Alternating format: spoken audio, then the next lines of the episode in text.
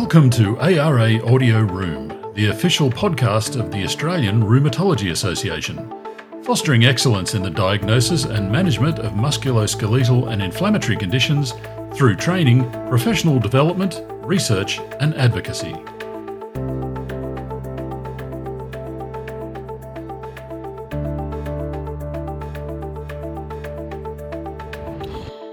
Hello and welcome. I'm Professor Catherine Hill, consultant rheumatologist and former president of the Australian Rheumatology Association. This podcast has been developed with funding from the Australian Government Department of Health through the Value in Prescribing BD BDMARDS grant. Before we start, I would like to acknowledge the traditional owners and custodians of the lands on which we are recording today and pay my respects to elders both past, present, and future. In today's podcast, we want to highlight a range of useful resources that have been designed and developed for ARA members as part of the Value in Prescribing BDMARDS program.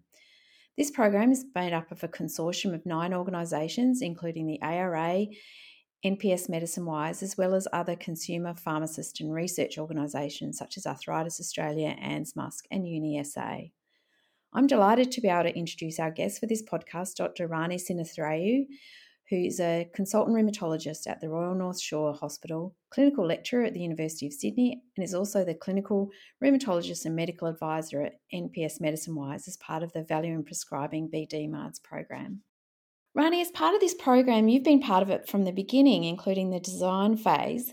There's been so many different rheumatology resources developed as part of this program. So, how did the consortium decide what resources should be developed and what we should cover? Perhaps you could tell us a bit about that. Sure. The design process involved a lot of consultation uh, with all the different stakeholder groups, uh, including rheumatologists, of course, and patients, uh, as well as patient groups like Arthritis Australia and um, different pharmacy organisations which are involved. Um, so this involved interviews, say with rheumatologists, as well as focus groups, where we sought to identify where the gaps were, what people thought were really important messages or resources that um, that would be useful, um, and from there we um, yeah worked out uh, the key objectives for the program, um, which is looking at optimizing first line uh, conventional DMARD therapy, uh, and also looking at um, choice of biologic or targeted synthetic therapy. Biosimilars were an issue that was brought up uh, particularly by the patients. They didn't know much about it um, and was an issue of confusion for some pharmacists as well. Uh, and then looking at other um, issues like glucocorticoid and opioid use in inflammatory arthritis. Um, so we worked together with the different groups to try and prioritize uh, what sort of resources would be useful as well as the key messages that we wanted to uh, promote. Yep. Yeah, it's been a really collaborative process between the organisations, hasn't it? And I think I've certainly found it really useful to hear from other um, specialist groups like the gastroenterologists and the dermatologists about how they use um, the biological DMARDs. Yeah, absolutely. Even though we use a, lot of the same medications, I think sometimes the approach to them has been quite different between the different specialties. And so that's been a really uh, interesting and useful part of the process. Mm-hmm, mm-hmm. Yep. So um, the, there is a wide range of uh, resources available. So perhaps we could um, touch on some of the ones that you know you personally have found useful and you'd like to highlight to the rheumatologists. Sure. I think that, uh, I mean, one of the resources which has been particularly useful has been the Living Guidelines. Uh, obviously, it covers a range of different topics, um, and it's just been really helpful to have these up to date guidelines. Um, which are evidence based and they set out, you know, the evidence and the rationale behind the decision, um, which then links in with some of the other resources uh, which have been developed to help us to actually apply those guidelines uh, in clinical practice. Uh, so, uh, for example, something like the um, the condition recommendation against uh, the use of opioids uh, for inflammatory arthritis, and then being able to, uh, you know, correlate that with some of the results in the PBS practice reviews, which I think have uh, shocked a lot of people about how much opioid is being prescribed for our patients with inflammatory arthritis. Um, and then there's resources available via the web, uh, the NPS Medicine Wise website about use of opioids for chronic pain and other management strategies. Um, so I think it's been really great to be able to integrate the different resources together to try and improve the care that we give to our patients. Mm-hmm. Yeah, the the PBS practice reviews, which were released in October 2020 and again just last month, have been um, really good talking points for us all about um, what our practice actually looks like and how it compares on a national and state basis, hasn't it? It has been. I think you know sometimes the results can be quite surprising. Um, I think that most people uh, I guess particularly with regards to opioids, think, oh, you know, we don't like using them. We all know that, but it's shocking actually how many of our patients are taking them, um, and perhaps we're not always aware of it, and need to take more of a role in trying to reduce that use wherever we can. Yep. Yeah, and I think it's useful for us to be writing back to GPs to remind them that really opioids are not the, the best analgesia in patients with inflammatory arthritis. Um, not all rheumatologists will have received a practice review. If you're a very low prescriber of biologic DMARDs for rheumatoid arthritis, um, or if you're a new, fairly new rheumatologist, and obviously if you're an advanced trainee, you wouldn't have received the practice review. But the NPS aggregated uh, report available to all ARA members, and this will give you an overview of the BDMARD prescribing for rheumatoid arthritis on a national and state basis. So look out for that. We've also released some webinars, and a lot of um, rheumatologists have uh, been been watching those. Um, which ones did you find um, useful, Rani? Uh, so I particularly found the opioids and inflammatory arthritis uh, webinar to be useful. Um, I guess because of the issues that we've already discussed, um, but also um, you know the first uh, webinar that looked at the uh, living guidelines, so outlining the process um, by which those guidelines were developed, I think was a really great introduction to what that resource is um, because a lot of people, um, I think, when they first came out, had questions about how the guidelines were developed and who was involved. Um, so I think that was a, a, really useful overview of that resource. Mm-hmm. And by the time this um, podcast is released, um, the the Great Debate webinar will be have been um, done, and that's around initial choice of DMARDs and whether to triple therapy or not for um, early rheumatoid arthritis. So we'll all be looking forward to to um, watching that webinar. Absolutely, I think that'll be a really great discussion. Um, so there's also been three podcasts released as part of the program. Um, they've been uh, listened to and they're available uh, on any of the podcast um, platforms. Uh, one of them was around demystifying biologics and biosimilars in the PBS, and that was really interesting podcast, which had Andrew Wilson, who's chair of the PBAC, uh, Deb Rowett, um, who's a uh, academic pharmacist, and also Paul Kubler, who's a rheumatologist from Queensland. A really um, quick way to get up to date about um, how um, drugs are released in Australia. Um, and we also had, uh, I did a podcast uh, with Dr. Liana Fraenkel, um, and she was headed up the ACR guidelines, and that was on, on the contemporary use of methotrexate and glucocorticoids in RA. Um, and another podcast around down titration with living guidelines. So, all of those are available and really worth a listen. One of the resources which is quite unique to this program, I think, is the uh, the clinical updates um, which are being offered to um, clinicians. Do you want to talk a bit about that, Catherine? Yeah, so the clinical updates are, are a visiting program from a pharmacist from University of South Australia, and the, these clinical updates have been used widely with general practitioners, but not so widely with specialists. Um, but what they do is it's a 20 to 30 minute uh, information session, um, which is delivered either online or face to face, and covers a range of information related to the use of biological and targeted synthetic DMARDs for clinicians and consumers.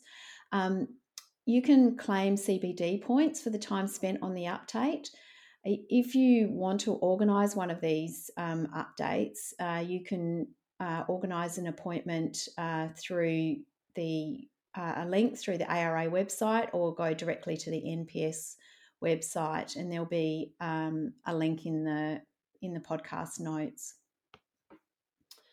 I think these will be really uh, valuable for for many rheumatologists, but also advanced trainees will can also uh, ask for ask for one of these as well. Perhaps we'll turn to some of the consumer um, resources um, that are available. Rani, which ones have you been using in your practice with your patients? I've been using a couple of different resources. One is the uh, methotrexate patient action plan. Uh, so it's been you know, part of my practice to use the ARA medication information sheet for quite some time now. But the action plan sets out some of the information in a really accessible way with sort of a Mythbusters section and also a really practical area to actually write down the dosing and the day that they should take their methotrexate dose. So I found it's a really good way to um, just introduce the medication to patients as it can be quite scary for a lot of people who've maybe heard a little bit about methotrexate, but um, have perhaps heard things that scare them about it. Um, and there's also a flares patient action plan, which has been really useful to help patients to have a plan to self manage their condition and to feel more confident doing that. And uh, Arthritis Australia's developed some really interesting patient journey fact sheets. Have you used those with your patients as well? Yeah, I have. This uh, these resources actually stem directly from what some of the patients asked for during the early design phase of the program. They said that when they had first been diagnosed, they would have really liked a, a resource to help them have some idea of what might be coming ahead, what res- um, you know, what treatments might be available, what their path might look like, um, and so we, um, you know, we wrote these. Uh, roadmaps or journey fact sheets for um, patients, and I found it quite useful uh, to give to patients, particularly who are early in disease, who have a lot of questions. As we know, there's a lot of information online and not all of it is reliable. So they're usually very grateful to have something that they can uh, take home with them or that they can look up online to give them some idea of what um, might be in their future. Are they just for rheumatoid arthritis, Rani? No, they're um, for rheumatoid arthritis. There's one for psoriatic arthritis and also for um, ankylosing spondylitis there were some consumer videos also produced by Arthritis Australia. Yeah, that's right. Um, so, some videos with um, people who are living with arthritis talking about their experiences. Uh, and I think that's it, they're really relatable for patients um, who just want to see what other what other people living with their condition uh, have been through. Um, and uh, I think they're really great resources for patients. Arthritis Australia has also translated some of these resources uh, that's right. Yeah, they've been translated into a few different languages, including uh, Arabic, simplified Chinese, and Vietnamese. Uh, and so that's really helpful, as you know, a lot of us are working with um, patients who are from diverse backgrounds, and sometimes it's really difficult to get good information uh, which is in their native language. So hopefully, this will be helpful for some of our patients. Yeah, certainly, it's going to be that those ones have been helpful in my practice. So there's been quite a few other resources for other groups within the consortium, such as pharmacists, and CATAG has also produced four different positions guiding principles.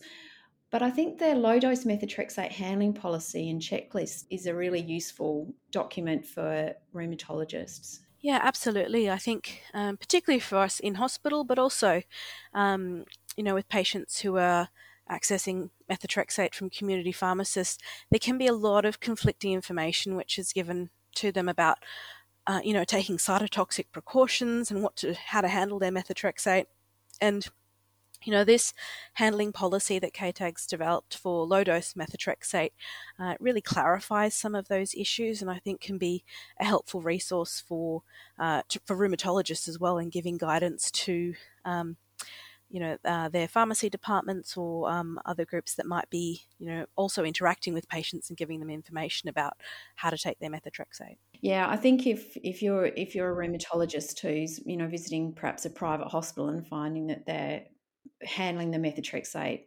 wrongly, I think this is a useful document to to give to the um, hospital administrators as well. So I think we've really rounded up some of the really valuable resources that have been produced as part of this program.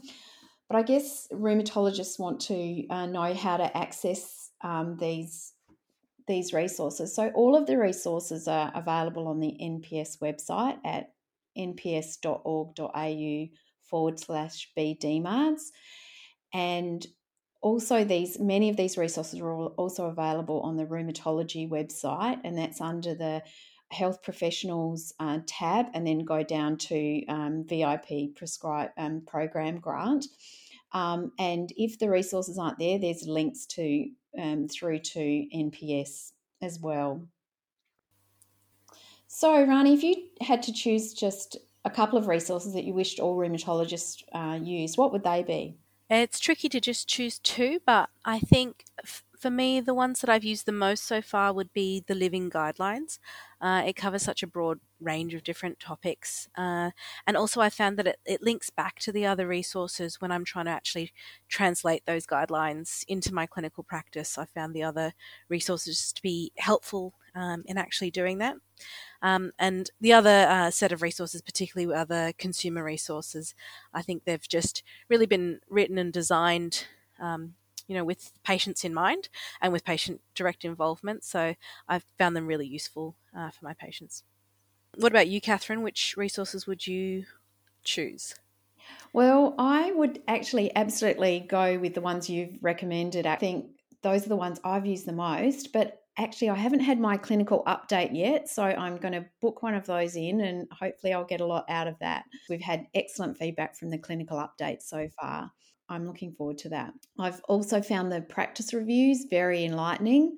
In my own practice, I was a bit above average in the opioid use from my patients. And so I've made a big effort to ask patients about their opioid use and made some effort to discuss with them the reasons why opioids are, are, not the best analgesic for their disease. All right, thanks, Rani, so much for your time. Um, I hope this has been um, helpful for listeners to navigate the the many brilliant resources that have been developed as part of this program. The websites will be in the podcast notes, and you can always contact the ARA if you want some further information. Thank you for listening, and bye for now.